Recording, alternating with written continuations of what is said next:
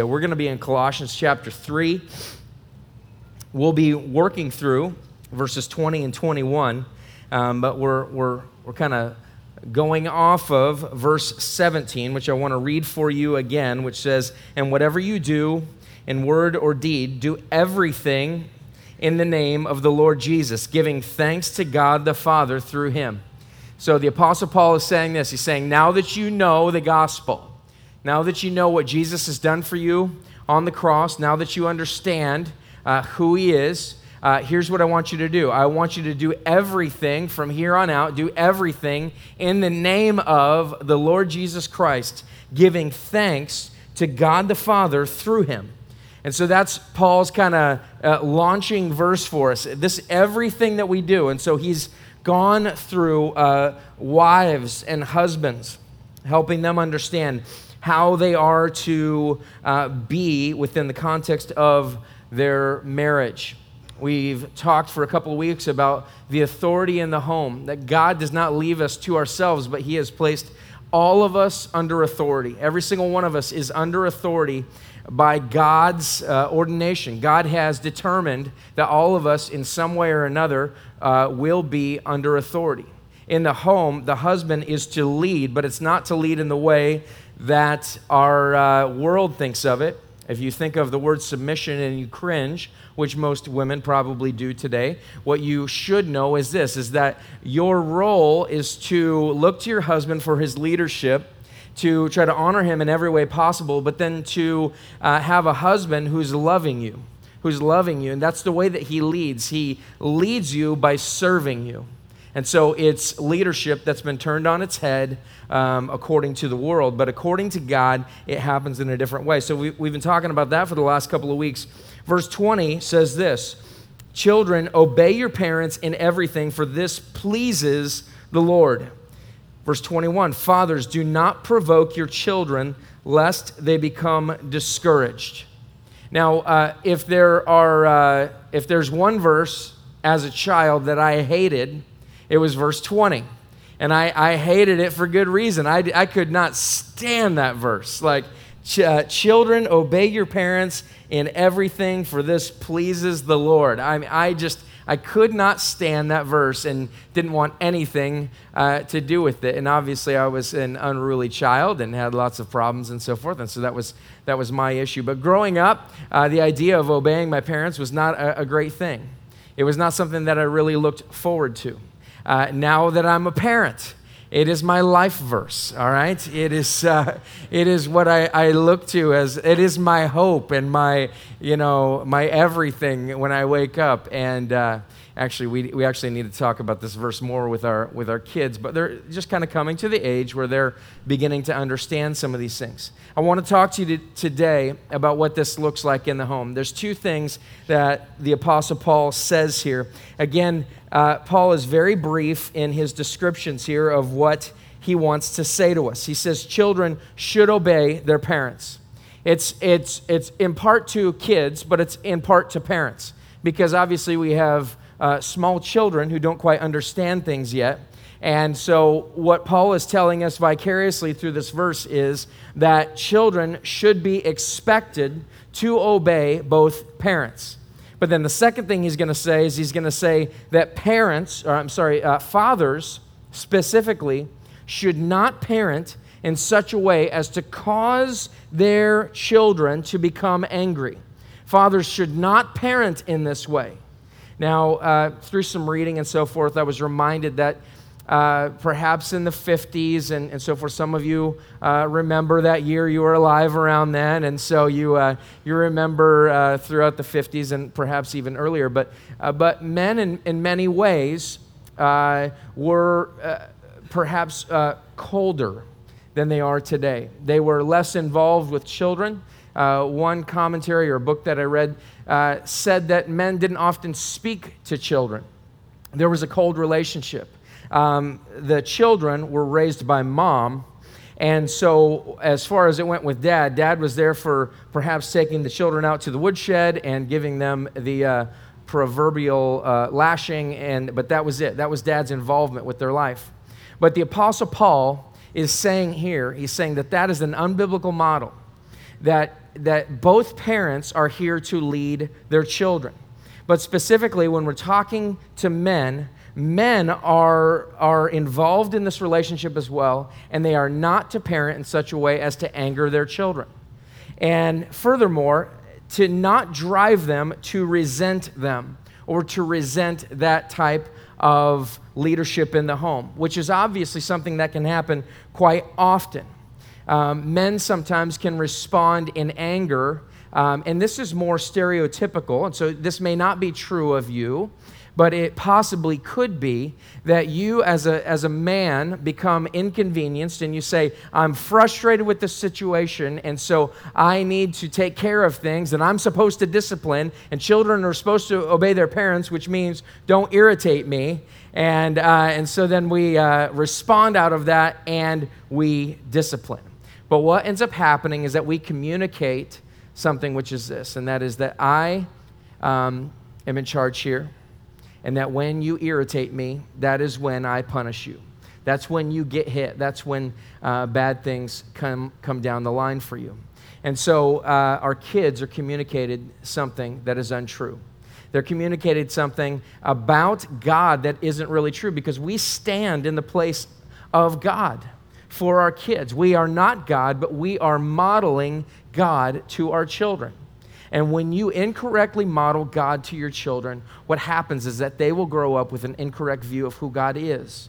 Now, on some level or another, because you are not the perfect father or the perfect mother, you will still give somewhat of a distorted view uh, to your children. But to the degree that we are able, God has called us to parent in such a way that is going to raise our children so that they are able to see and know and feel God and to prepare them to receive correction because that is not something that uh, we do very well, is it? I, know, I was just thinking, uh, even last night, as I look back over some of my issues as a young man. And one of the things that I realized is that there had been something that I learned as a young child, and that was that I should be confident in and of myself. I should be confident and that no one should, should uh, be able to tell me how things should work. And really, what it was, it was kind of this Americanized um, idea of, you know, pick yourself up by your bootstraps, make it happen. It's kind of entrepreneurial. You know, we can do this, fake it till you make it, that kind of a deal. What it, end up, it ended up producing in me was a sort of pride and arrogance that went on through my life and perhaps is, is still apparent in my life today in ways that I'm not even aware of right now.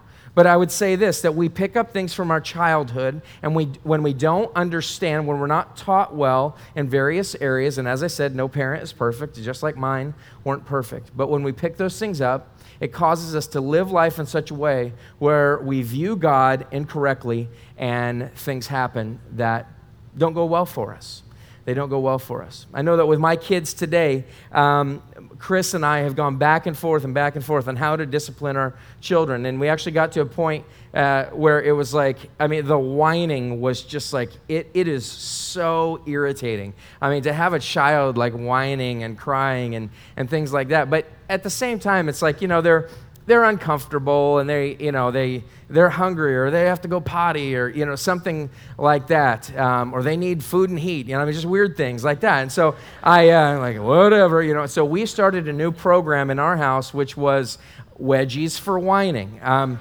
um, if my ears are going to be uncomfortable, then I think your bottom should be uncomfortable. And so we, we started this, and it worked for a while until it became a joke. And then, give me a wedgie, Dad. And I was like, that's just weird. Like, I mean, like, who wants that except than my my kids? But you know, occasionally, you know, uh, we we try to joke about discipline, uh, which sometimes doesn't work out well on the other side. But but we try to make light of something, and that is that we're we're trying to parent in such a way that says, "Come on, can can we?" can we try to make things different here? We don't have to be angry all the time, and we don't have to be whining, and I don't need to get upset, so I try to make a joke about it, and, and sometimes that works. Or sometimes I tell them, if you do that one more time, I'm going to cut your fingers off. And they, at first, the kids were like, Would he really cut my fingers off?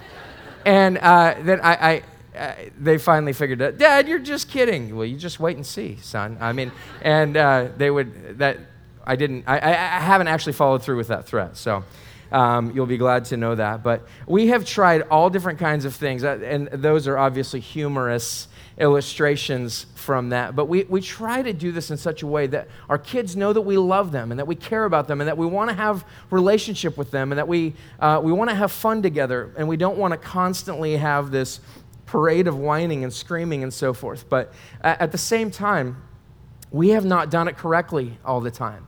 And I would say, anytime you're going to preach about something uh, specifically, especially something very practical, you can bet that that very practical thing is going to go badly for you the week before. And I will just tell you that this week has been a horrific week for parenting for us. Um, as we have tried to lead our children, um, our children have not wanted to be led, and so we've kicked them out of the house. And it's, it's, it's made things easier for us. And so there's been peace in our home. But again, that, just kidding about that. But uh, Paul says, Children, obey your parents. And so, what, what I, I want to communicate real quick here to dads is this is that if you're a dad and you're in the home, you're, you have leadership over the home. Your leadership extends uh, over your wife and kids, but you're, you're over your wife in a sense that you are there to really be underneath her and serving her. That's your leadership. You're underneath her, you're caring for her, you're honoring her, and, and all of those things. When it comes to over your uh, kids and your family and so forth, you're side by side with your wife in that sense. And you're saying, I am, I am here with you and for you, and we're going to parent these children together. But often what happens is that we're harsh, we're unfair, uh, sometimes we're unjust we just get upset because things are happening. And so, guys, you need to hear, and I am talking to every guy in this room. I'm talking to single young men. Um, I'm, I'm talking to guys that don't have kids yet. Uh, dudes, you need to hear me on this because you need to prepare yourself to have children. Odds are you will have children. It, even if you can't have children, you may have them through adoption as well or you, you'll have people around you with kids. And so you need to understand this. You need to understand what your role is in the midst of this to parent your children with your wife and to not be disconnected from them. But what happens is we end up being unfair, harsh, excessive. Um, and what takes place is that our kids are then in this place of resentment towards us and towards our leadership in the home. Both mom and dad can do this.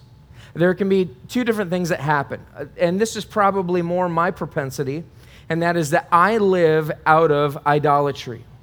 I have these things in my life that I worship. The goal is to be worshiping God and Him alone. But ultimately, oftentimes, what we end up doing is we end up worshiping other things. We are all worshipers. Whether you know this or not, you're very religious. You're just religious sometimes about the wrong things. Or perhaps you came in today and you said, I don't have any kind of a religion. But the truth is, you're actually worshiping and serving something. The thing that makes you uh, the most happy or the most sad is often an indicator to you as to what you are worshiping. In my own life, I, I find myself worshiping idols. All, all, the time out of fear. I end up finding myself fearing man and, and his approval. I find myself fearing uh, the, the idea of, of comfort. I want comfort. I want to be left alone in my easy chair without the noise of screaming while I watch the news. I, I want the security of knowing that my children are not going to run off and do crazy things. And so I, I look for this security in, in controlling them. But then I also look to just simply control them because I'm dad and I'm bigger. And so there's this idolatry that happens in my life. And perhaps if you're on the other side, maybe if you're mom, you might act the way that I do, or, or you may operate in another way. Um, and dads can do this as well. You can fear the approval of your kids. And you make that an idol and you bow down and you worship it and you say, I would never want to do anything to upset my kids. And so I fear their future approval. I, I, I fear uh, the, the idea of comfort, and it is uncomfortable for me to discipline right now because it just makes things unhappy. And they're going to be screaming if i have to spank them or they're going to be whining because they want to you know use the ipad or they want to watch a show or they want to go outside or they want to use that toy and i don't want to deal with that. And so i'm worshiping comfort rather the true rather than the true and living god I'm worshiping security, and so I'm, I'm, you know, trying to set up all of these things in their life and give them all of these experiences because I want them to be re- uh, really well rounded so that they succeed in life. Or I really, I just want to control what's happening here, and my idea of control is to just be passive. Is to just be passive. So there's two uh, problems here: is that you can go overboard because you're worshiping an idol, or you can go underboard perhaps, if that's even a word. Uh, it's probably not. But, but you can become very passive through, what through how you parent because you're worshiping an idol as well. But God has a different way. And it's, but it's not a way that we really like to, to look to. God has a different way of parenting that we don't really want to look at. There's so many people today that view discipline within the home as being un- unfair or even unloving. There's so many people in the world today um, that would say, uh, you know, if you spank your children or if you force them to obey, you're not letting their personality come out and you're not allowing them to become the people who they are. But really, as a Christian, and Christians everywhere, if you are a Christian, you need to subscribe to this idea. It's a theological truth from the scriptures, and that is that every single one of us is born sinful. People don't like the idea of being born sinful. Uh, David says in Psalm 51, he says, Surely I was conceived in sin. And what David is saying there is he's saying, I, I didn't have to go and steal cookies out of the cookie jar before I was sinful. I come out of the womb sinful. I come out of the womb and I'm completely selfish. I'm somebody who's all about me. I, and you might say, well, that's just a baby and they, they haven't, no one's taught them yet. But that is the definition of sinfulness. The idea of teaching them is an idea that comes from Scripture which means this that we're going to train them, we're going to bring them up, we're going to show them what the right way is. And so, what we have to understand here is that none of us is raised with this, per, per, or, or even conceived with this perfect personality that says, I've got this handled, and, I, and, I, and we just need to, you know, if we just uh, let uh, you know keep things from the child as far as you know not allowing evil into the home then they'll grow up and they'll be fine and we'll just kind of hands off approach to that so, an extreme view in our world today um, sounds like we need to discipline, we need to be the authority in their lives. And people oftentimes reject that. Now, why would they reject that? They would reject it because it's gone sideways before. It's gone sideways. As I said, perhaps in the 50s or whenever that took place, maybe that wasn't true of your home, but let's just say in the past, that it's been very true that parents, especially Christian parents, have misunderstood the idea of raising their children. They've misunderstood the idea of children obeying their parents. And so the way that they have uh, raised their children is by being domineering, by controlling their lives and making every decision for them, by being a- extremely harsh towards them. Perhaps you were raised in a home. And some of us would say, uh, we would say, you know, I was, I was, you know, given my licks when I was a kid, and it, you know, look at me, I turned out all right. Um, or some of you would say, you know, I, w- I was given some licks when I was a kid and I was abused. And so you may land on either side of this, but here's the problem is that neither, uh, you know, neither of those responses are really looking to the scriptures, which come from our Creator and know how we're wired and understand the inner workings of the human heart better than you and I ever will. That's to avoid that, and that's to look to the world and say, okay, world, what do you think that we should do? Or we might look to ourselves and say, you know, this has been my experience, but the truth is that every single one of us looks through a distorted lens. Every single one of us sees life through a distorted lens that come from our family, and, and it affects our future. It affects the things that we're doing, it affects the things that we're a part of.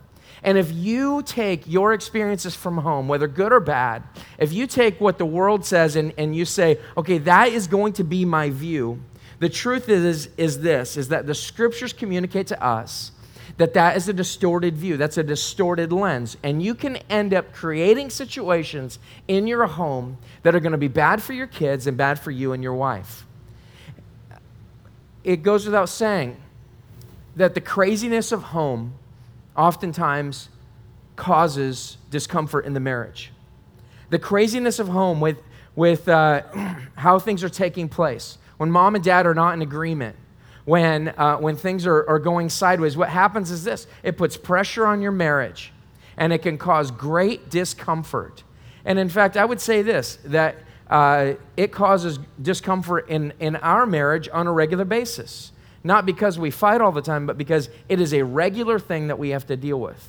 Now, my wife and I, for the most part, are always working to get on the same page when it comes to marriage. My wife and I are, are always looking to do that. What happens is this is that when we're not on the same page, things go sideways. Now, I want to say one thing, and that is to our single moms and our single dads who are here today. Some of you who are currently, some of you will be, either through death or through divorce. Uh, hopefully not. But what you need to understand is that it, it very well, very possibly, could be extremely difficult for you in the days and years to come. And you, you probably already know this that it is very difficult right now, especially as a single mom. It becomes very difficult to raise children and to not have this kind of other side of the relationship that was designed to be there. See, when Jesus came to earth, he came and he was full of grace and he was full of truth. Jesus wasn't just grace and Jesus wasn't just truth.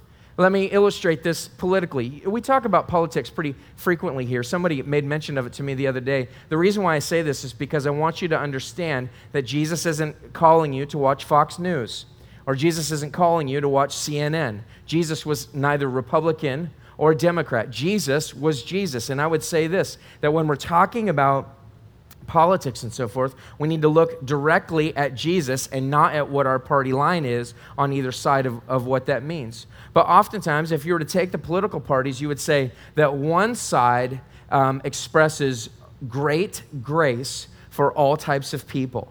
And you might say, well, I, you know, I, I'm not on that side and, and I express lots of grace. I'm, I'm talking about a stereotype here. There, there's a, a, an idea of permissiveness. There's an idea of love. Well, if it's love, then why should it be, you know, why should it be wrong? But there's another side, and that side is full of truth. Lots of truth and lot, you know, this is what the law is. Why should they come into our country? They they came in illegally, and why should that happen? That's not what the law of God says. And so there's grace and truth. Now the Bible says some things about all of the things that I just mentioned, and I'm not looking to get into those topics right now. If you have a question about that for me, you can come to me afterwards. But what I am saying is this is that oftentimes there's there's a Republican and a Democrat in a marriage.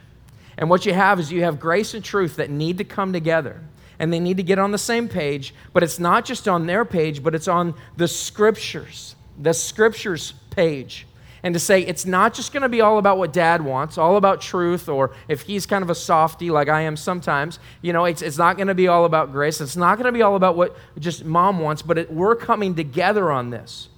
And we are working to parent these children together because God has called us to do so. And so, what we need to look at is this is what is God's purpose for our relationships in the home? What is God's purpose for the authority within the context of the home? Well, the first thing is this the, the purpose of discipline. That there's got to be discipline within the context of the home because of several different things. Children, like all of us, are inherently sinful. As I said, Psalm 51 5, Behold, I was brought forth in iniquity, and in sin did my mother conceive me.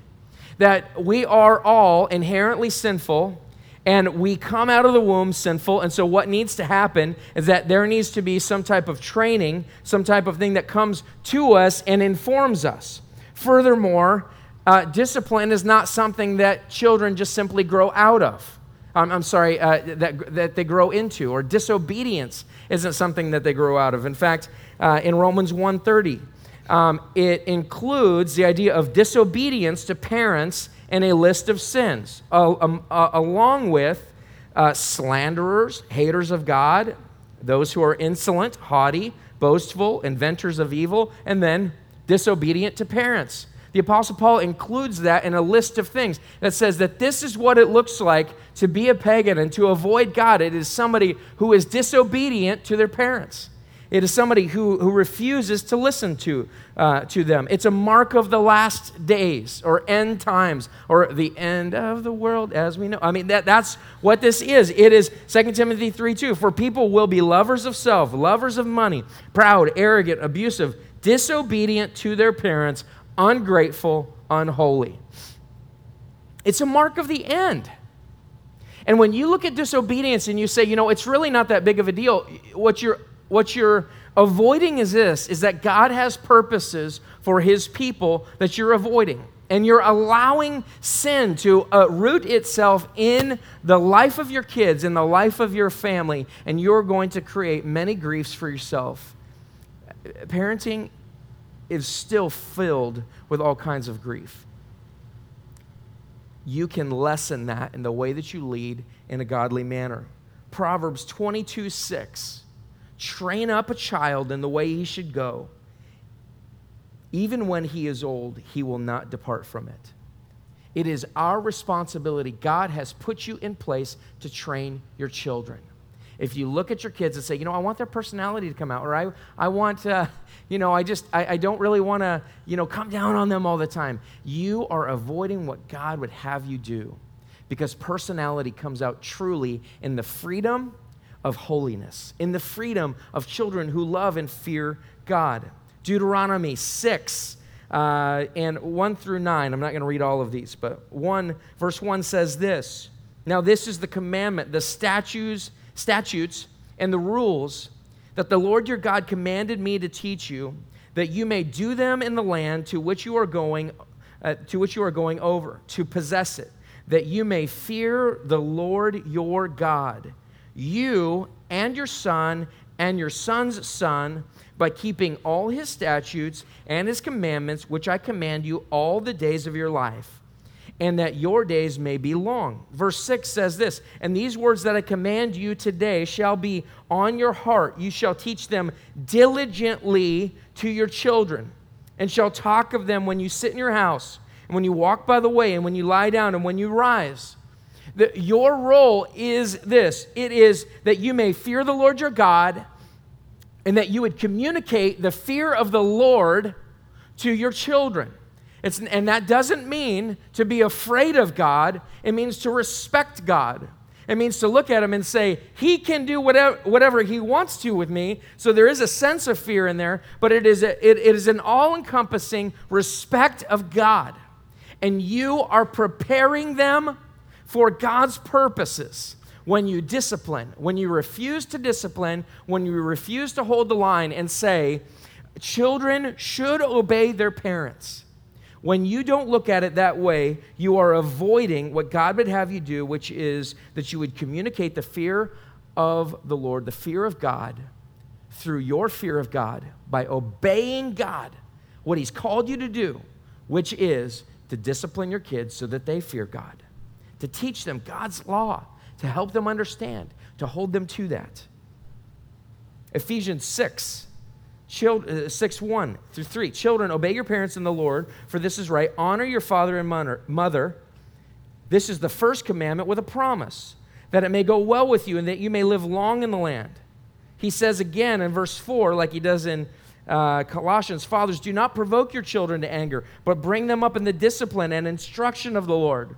The Apostle Paul is saying again in Ephesians virtually the same thing, but he's saying, he's adding to it, and he's, and he's saying from the commandments, he's saying that it may go well with you, that things are going to go better. There is a probability within the context of the life of your children that when they obey you and when you're following Jesus uh, when you communicate how to follow Jesus to them, it will go well for them. The purpose of discipline is for them to understand the fear of the Lord and to walk with God as they fear Him, as you've communicated that effectively to them. Secondly, the heart of discipline. So the first thing we said is the purpose of discipline. The second thing we're saying is we're talking about the heart of discipline. How do we communicate this in a way that's going to be meaningful? Well, uh, first of all, the heart is what truly matters to God. If I go to my son and I demand that he obey me, now I've done this before and I've seen the effects. Now, there, there are times when they're young kids when we must break their will, in essence, that we will not put up with um, defiance. And so I have to break his will in that sense. It doesn't mean that I'm violent with him, but it means I hold my ground and I am the parent, and this will happen today. I love you, and it's because I love you that I will demand this from you. But but what I'm saying here is this the heart is what truly matters to God. When you're a parent, you're trying to go from infant through the teen years and into their 20s. And what you want to communicate to them is you want them to have a changed heart, not just a changed will. When they're infants and toddlers and, and so forth, you're working on changing their will, but you want to get to the mind, the will, and the emotions. It's the seat of the body, it's the heart. You want to you want to get to them and you want to get to the heart of the issue. Why is that? Because God isn't looking for just compliant people. You can be compliant on the outside all day long, but you may have a heart that is full of defiance towards God. Some of you are here today and you look on the outside like you're somebody who is very compliant with the things of God. In fact, there are times when all of us do this where we say, "Ah, I'm doing pretty well. I haven't done that in a couple weeks, or I haven't done this, or I'm, you know, I'm, I'm, I'm, you know, reading my Bible, or I'm, I'm praying, or what, what have you." And so I'm compliant on the outside when inside what's happening is I am defiant towards God. I'm defiant towards him and I'm defiant towards what he wants from me. And God says this I don't want you to just honor me with your lips when your heart is far from me. I want you to honor me with your heart. That worship comes from the center of your being and it comes out towards me. And so, what we see from uh, 1 Samuel 16 is, is this For the Lord sees not as man sees. Man looks on the outward appearance, but the Lord looks on the heart. God is concerned with the heart. Secondly, uh, bad behavior or disobedience or, or, defiance is a symptom of a greater problem. Uh, Proverbs 4:23 Keep your heart with all vigilance for from it flow the springs of life. Mark 7:21 For from within out of the heart of man come evil thoughts, sexual immorality, theft, murder, adultery. The heart is the control center of behavior. We want to get to the heart of our children and so, what we have to understand is that behavior comes from the heart. Luke 6 45. The good person out of the good treasure of his heart produces good. The evil person out of the evil treasure produces evil. For out of the abundance of the heart, his mouth speaks. When we're talking to children, and, and children are, or when we're experiencing our kids, and we see defiance, you're not just looking at the outward appearance of our child. The heart is gushing forth their idolatry of self. The heart is gushing forth the idolatry of approval, comfort, security, or control. Remember what I said early on. All of us experience this. All of us are worshipers. And guess what? Our kids are worshipers as well. And guess what? When we see disobedience, it is an expression of the heart the truth of who they are is coming out, and they're saying, This is who I am. And so, what we have to do is we can't just change the will. If all you do is change the will of your kids, you will have sullen and angry and resentful kids. That's all. So, the goal of parenting is to get to the heart of our children, to see them going from a, a kid whose will has been broken where they're obedient to mom and dad because mom and dad have insisted upon it, to somebody who's coming into their own and they're coming to a place of full understanding and their heart is being changed by Jesus. The goal of our parenting is not just to get our kids to say the sinner's prayer, to get them to somehow just say that they're a Christian at some point. There are numerous passages in Scripture that would call into question somebody who says, Hey, didn't I make a profession of faith at some point in my life? And Jesus is going to say to some of those, Depart from me, I never knew you. And I want you to know this. Because when our kids grow up and they go off and they do their own thing, And by God's grace, I, I'm hoping that they don't go off and do their own thing in a, in a pagan way or whatever. I'm, I'm, I'm praying and I'm hoping that they follow Jesus. But when that happens, sometimes we have parents that say, you know, I know that he knows. Some of you have said that to me. I don't remember who you are, so I'm not talking about you right now. I know that they've made a decision for Christ, or I know that they prayed a prayer. And so, I, you know, I think we're in the clear. And I would just say this that when you get to a point where you think that you're in the clear, you're in great danger. Because there will be some on that last day who come and they say, Jesus, didn't I do all of these things in your name? And Jesus is going to say, Depart from me, I never knew you. And why is that? Because God looks at the heart and He's not looking at the outward appearances. And so when you're parenting your kids, well, let's even just talk about yourself. If you're unwilling to discipline your children, then that is showing something. It's showing that this is an expression of your heart. Your kids are an expression of you, and it's scary because your kids are running around screaming, pooping all over the place. You do that in other ways, right? We all do that in other ways. Our kids are an expression of us. They are little robots that we are programming, whether we know it or not, and we're programming them with what we believe to be true about God. And when you refuse to live in such a way that's in the fear of the Lord, with a changed heart that says, I am here to fear God, and son or daughter, you must you must love God. I, I beg you to love Him. And I, I don't want to discipline you. I'm not disciplining you because I'm irritated, and I'm not disciplining you because I'm, because I'm angry, but I'm disciplining you because God has put me here.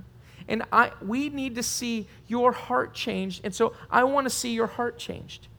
We have to do this. We have to understand this. Uh, a book that I really want to recommend to you by Tedd Tripp is uh, called Shepherding a Child's Heart.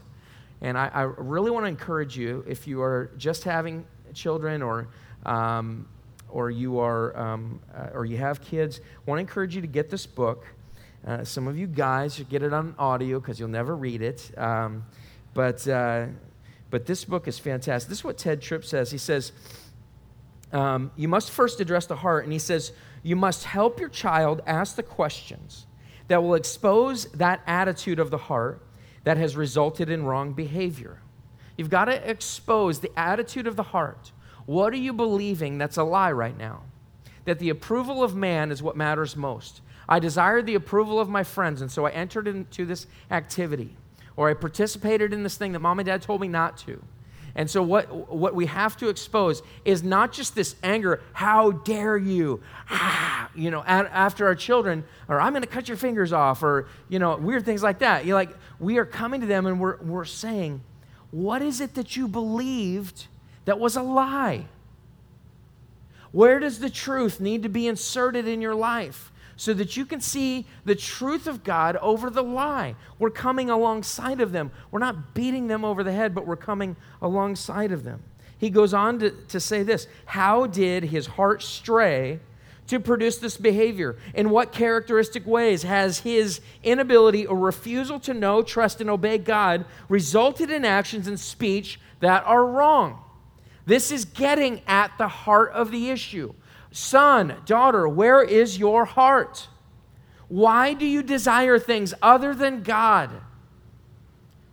Another thing needs, needs to have, we need to take a step back and we say, How have I communicated to my kids, or am I communicating to my children that I fear God in this way, and so I want them to do that? Or am I keeping a double standard here? My heart is far from God, my external is all squeaky clean, but I'm expecting them to live in this way. And really, what's taking place is, is that what's the truth of us is being translated into the truth of who our kids are.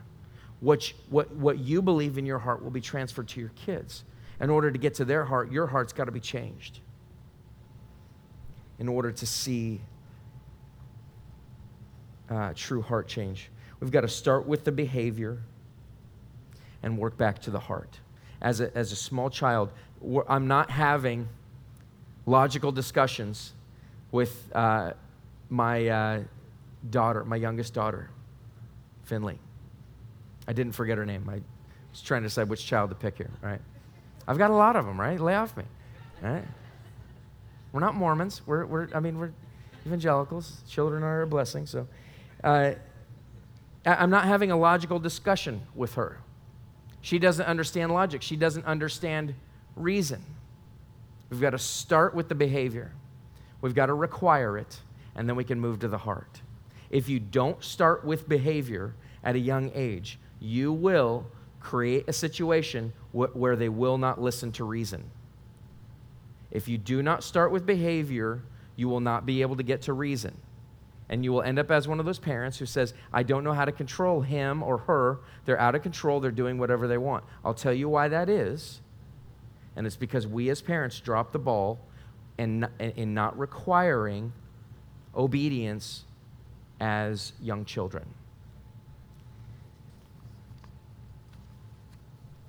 The way of discipline. The way of discipline.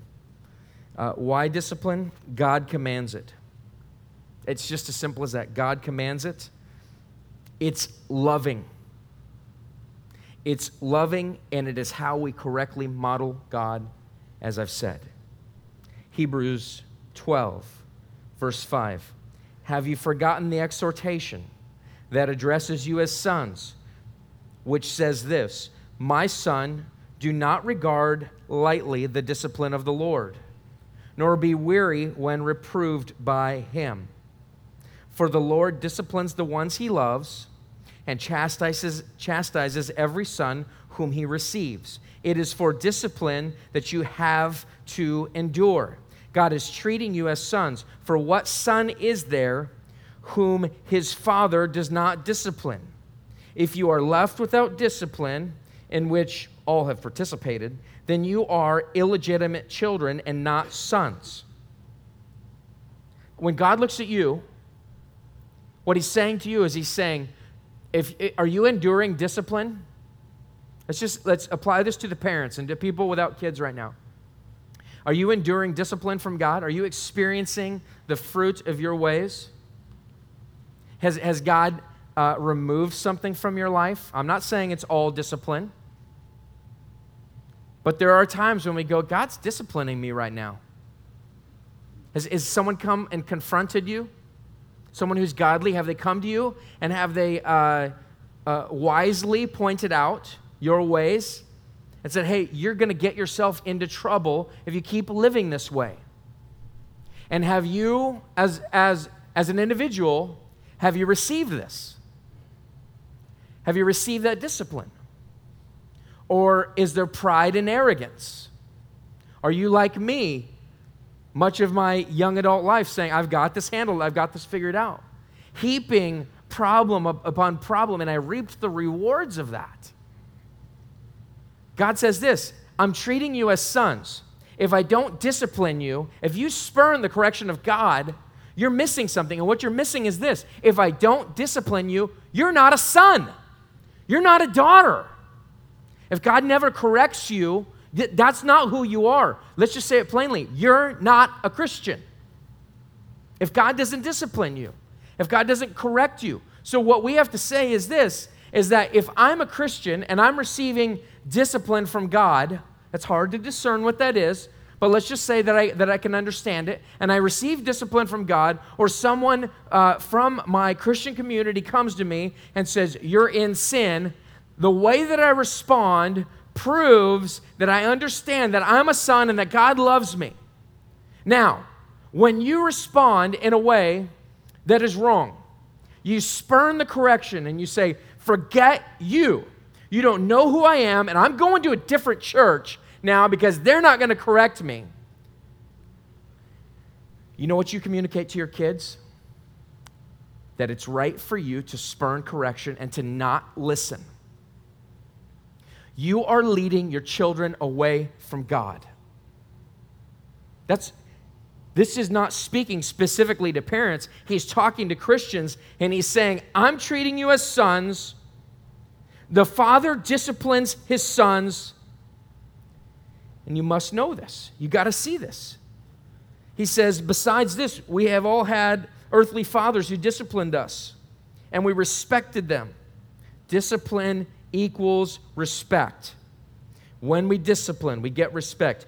The parent who says, I'm, I'm so frustrated with my kid because they, they're disrespecting me.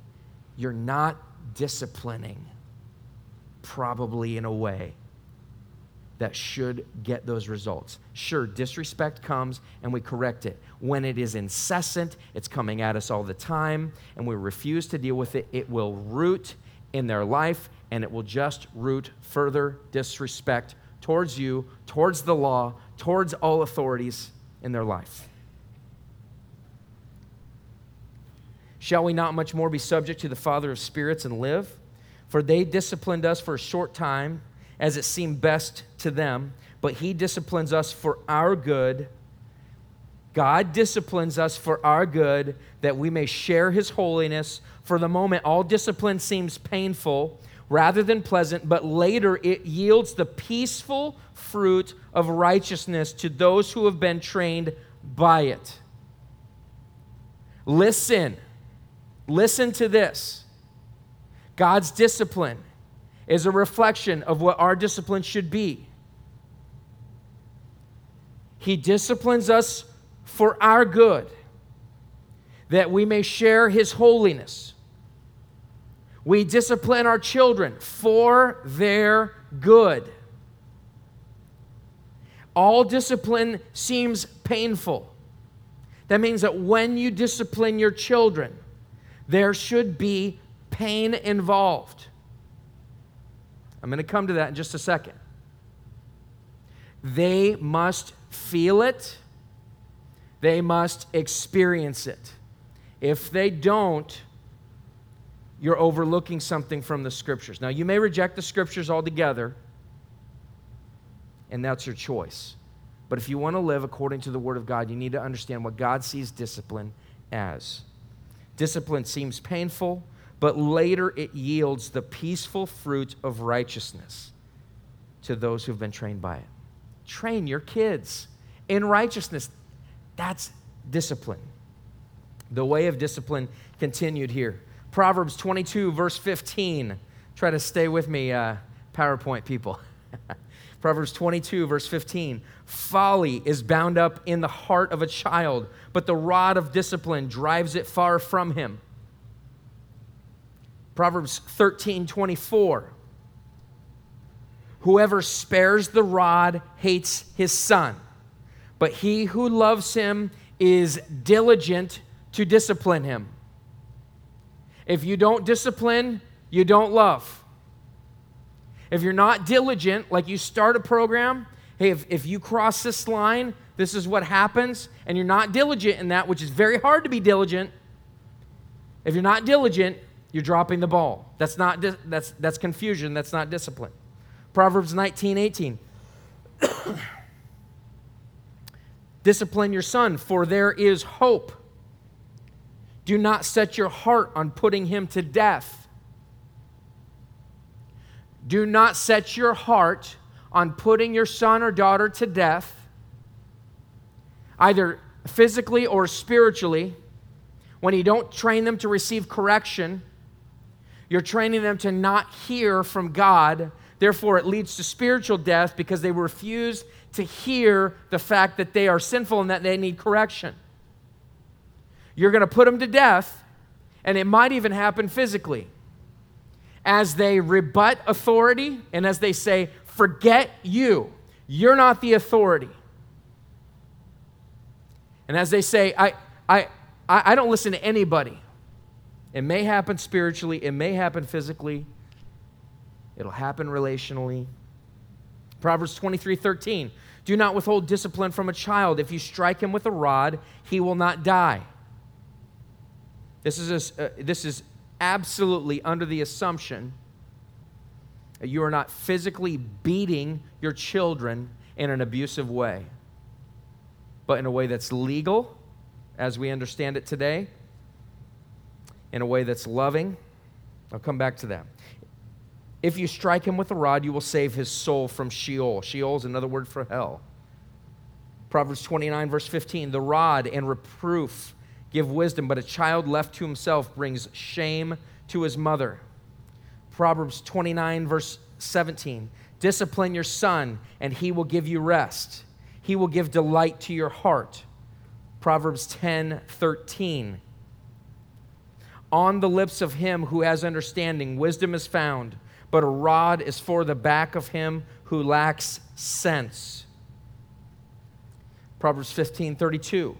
Whoever ignores instruction despises himself, but he who listens to reproof gains intelligence. And that is the goal of our parenting is to get our children to listen to reproof, to listen to, hey, I see some things in your life, son or daughter.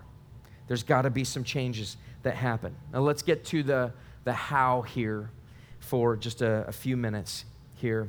Um, baby, do you want to come up here real quick? Um, this is my wife, Chris. And uh, I've had her come up the last few weeks because we are in this together. And so, obviously, when we talked about submission and then uh, leadership, submission, uh, yeah, um, just kidding. Is, are we on? Hello? Yes, I think we are. I think we're com- coming on here. Um, cu- couple things. Uh, the how, how, how to discipline. Communication between parents is key. Get on the same page early and often. What would you say about that? What did it take for us to get on the same page with discipline in our home?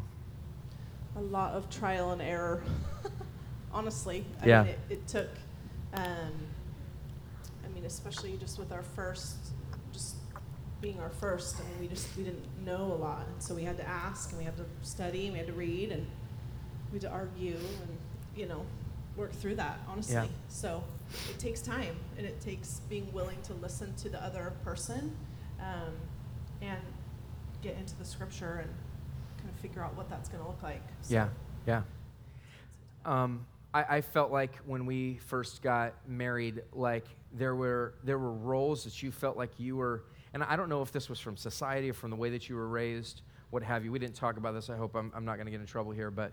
Um, Chances are good. Um, just got choked up. Um, no, I'm kidding.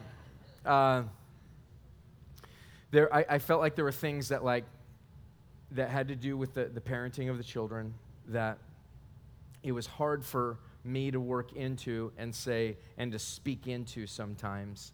And I guess my question is, do you feel like that was hard for you, uh, for me to to speak into some things, even when the, the, the babies were young and things like that? Was that hard to um, discuss? Um, I think it. I think it probably was at, at the beginning, and I think.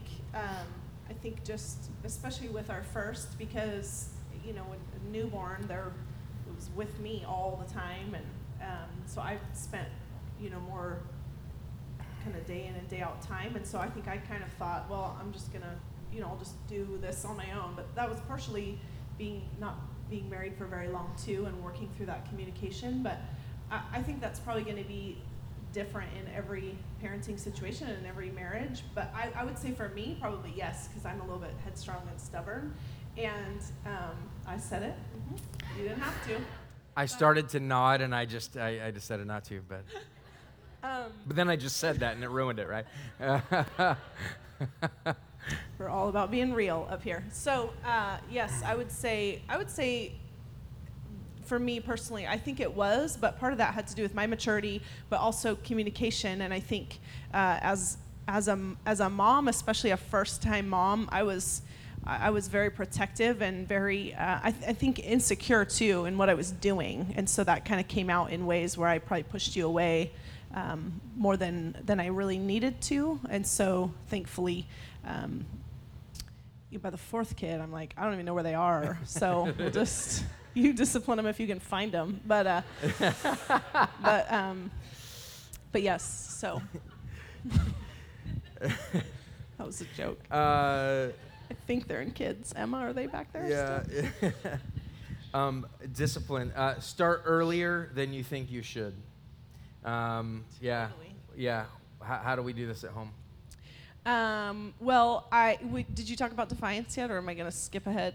Um, so the next one is discipline for defiance. Yes. But okay, yes, go uh, ahead. How do we do that? Uh, I mean, that for us has looked like when we see defiance come and i hear that all the time like how do i know if they're little they're tiny how do i know um, i i think i feel like i know when you when you see the little i mean my little finley is uh, i don't see i don't even know how old she is. I think she's 15 months 16 months. And she will sit in her high chair and she'll eat food and she'll look right at me and she'll throw it on the floor. And I'll tell her no, and, and I'll put it back on her tray, and she'll look right at me, and she'll throw it on the floor. And I, I mean, I, we're not like, I mean, and I'll just flick her little hand, and I'm not, it's not, you know, full on spankings or anything, but I feel like starting then, and she understands. Now she comes up to me and starts to flick me, which is awesome.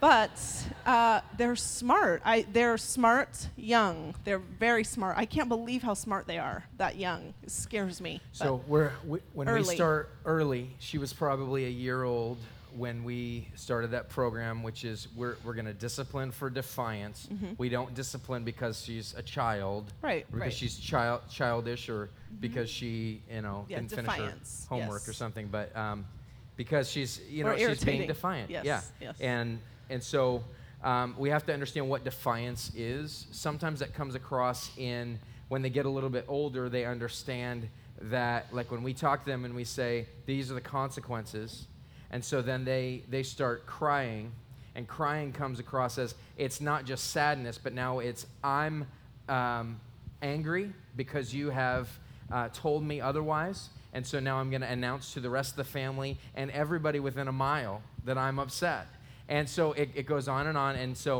uh, sometimes what we'll say is you need to cry quietly um, we will say, uh, you, need to, you need to stop crying right now. What you're doing right now is you're trying to announce to us that you're angry, and you need, need to know that you're not allowed to be angry like that. And you might say, How can you tell someone not to be angry? Well, this is discipline. And so we discipline sometimes in those ways, and sometimes it's hard to understand. You know, my daughter is certainly um, a girl, and so she's more sensitive. And so sometimes Chris is like, "I will take her," and she, you know, she. Um, I don't know what they do, but they uh, they talk about their feelings, and um, apparently that helps. And uh, and then uh, with my sons, I just "Hey, bro, this ends now. You're gonna stop." and uh, it works part of the time, but not all the time. Um, we don't often spank for that, but we will. Um, and some of you need to spank in some in some areas, not in anger, not out of revenge because your ears have been hurting for an hour, but because they need to understand, and perhaps it's a you know a, a, a light spanking, but uh, they need to understand this is unacceptable and we need to move on with this. Let's keep going here. Uh, like I said, never spank in anger. It should you should wait until you are to the point where you don't want to spank. If you're like ah, you're winding up, you know, and you're like eh, getting ready to, you know, do one of those, like just stop. Don't spank. Don't spank. It would be better not to spank than to spank in anger. Um, but when you understand the scriptures, you understand the fear of the Lord, understanding that you're imparting that to them uh, through the way that you the way that you operate. You need to understand that you need to come to a place, take a break, count to ten, do whatever you have to do, and chill. Perhaps wait a little longer if if if they can cognitively still understand what has happened, and then spank. But explain to them first. I don't want to spank spank you use the proverbial this is going to hurt you more than it hurts me right? Um, this is this is this is me helping you understand that god wants you to be obedient. And so yeah anything that you'd say about that? Nope. That was perfect. Okay. Um, um, make sure that they're aware of what they're being disciplined for. Um, discipline in private um, not in front of people. They get you know often um, You don't want to embarrass your Yeah, kids too. yeah. I mean, I think there's going to be times where you need to take care of it right, right then and right there, and hopefully there's a private place to do it. But to not, I think that kind of goes into exasperating. yeah Um, but to not embarrass your kids, and for us, it's happened more when they when they get older and things like that. So Marshall's just getting into that. Um, never use, use words to discipline, meaning um, criticizing your child, uh, condemning them, all of those things. The last thing I'll say here is when your children uh, are growing up, they're in their teen years. what needs to happen is that, that you're going from breaking the will to seeing the heart change. In the teen years, you're going from discipline to influence. You're going from discipline to influence, and you want to begin to influence their lives rather than disciplining them. Hopefully, you've laid the groundwork for that. Uh, sometimes you still need to do discipline as, as a teen, but you need to treat your, your teenagers as though they are adults as much as possible to help them understand that they're going to be in the world at some point. If you wait until the day they leave for college and you've only treated them like a child, you've never given them responsibility, you've never had an adult conversation with them, it's always been condemning, it's always been you do this and you do that, and they haven't been able to make decisions for themselves, guess what decisions they're going to make when they get older? The wrong ones, most likely. So make sure that you are treating them as adults. And here's a, a good verse for that. James 3:13. Who is wise and understanding among you? By his good conduct, let him show his works in the meekness of wisdom. You are able to release more and, and release discipline more, influence uh, increasingly as they come to a place where they are uh, increasingly wise, as they express wisdom in the things that they were doing, and you can release as a parent on those things. So, or we'll, uh, yeah, did you have one more thing? thing? Yeah, yeah, go ahead. I just was thinking too this morning, and I love, I think you did a really great job. I think hearing all of the scripture that talks about disciplining is, I mean, honestly, for me, it's really encouraging to know, okay, just a refresher of here, here's why we're doing what we're doing, and we want the best for our children. And I think it is really important, and I think we can um, I mean, on a day to day basis, I can get lost in like, we're arguing, I mean, about who gets a cookie. And I mean, we're just like, just ridiculous arguments all day long. And so I think it's so important to come back to these scriptures so that we're grounded in why we're doing what we're doing. And also just the last thing too is to not forget the importance and the power of prayer in your child's lives. And I think for us, I think what what we have to come back to is knowing, and you said this several times too, to know that God is the one that is going to change their hearts, and God is the one that is going to work on their hearts. And I I remember coming to a point with Reagan, our five year old now, and she just has a little sassiness to her. And I remember at one point, and she at this point, I mean, she has prayed a prayer, but I remember uh, like a year ago, she was like praying that Jesus would get out of her heart. I mean, she just is a little bit sassy. Like, she just anyways, true story here. We're just going to be real with you. And I just remember kind of being concerned about that. And so I just started praying about her attitude and, um, and just that she would be sensitive to the Lord and to the Holy Spirit. And I've noticed a change in her over the last year. And, you know, she's still sweet and sassy. But I'm just, I just say that to encourage you because there's probably several of you here that are like, my kid is crazy right now or and we feel like that too sometimes right? Yes. And so just to encourage you in um, being in prayer for your kids so. Reagan's also the one that when, when we were talking about baptism um, Mar- marshall said he wanted to be baptized and we said oh, okay. And reagan says wait wait wait, wait. you're going to ruin it. Go ahead. You got to give a little more little more setup than that. What i don't know what i'm what, what am i yeah. supposed to set up here. Well we were talking about we were talking about why why you would be, get baptized with Marshall, and we were Marshall had said, you know, do I have to go in there by myself? And I said, well, no. I said, well, Dad, Dad would go in there, and Dad would baptize you. And Reagan pipes up, and you want to say it? Yeah, and she said, I'm gonna baptize myself. and we were like, we are really in trouble. we are in trouble. Prayers um, intensified. So we're we're gonna run a little bit late. We have a quick video we're going to partake of communion, and we're probably going to do a song uh, real quick. And so just hang with on. us for just a couple minutes, and, uh, and, and we'll finish up. I'm sorry this went a little bit late, but uh, it's important. So we're going to spend about five weeks on this, but uh, we'll, uh, we'll keep it at one for now. Lord Jesus, we thank you for what you're, what you're doing in our lives. We, we ask that you would cause us to be parents and children who are living in the fear of the Lord. Lord, I, I pray for our parents, Lord, that you'd give them courage to discipline, uh, courage uh, to exercise what you've called them to do, to have, have them do that in love and care for their child because they love the child, because they want to see them, see things go well with them, uh, because they honor the Lord. Lord, I pray for this so much for our church, for your people here. It's in your name we pray. Uh, amen.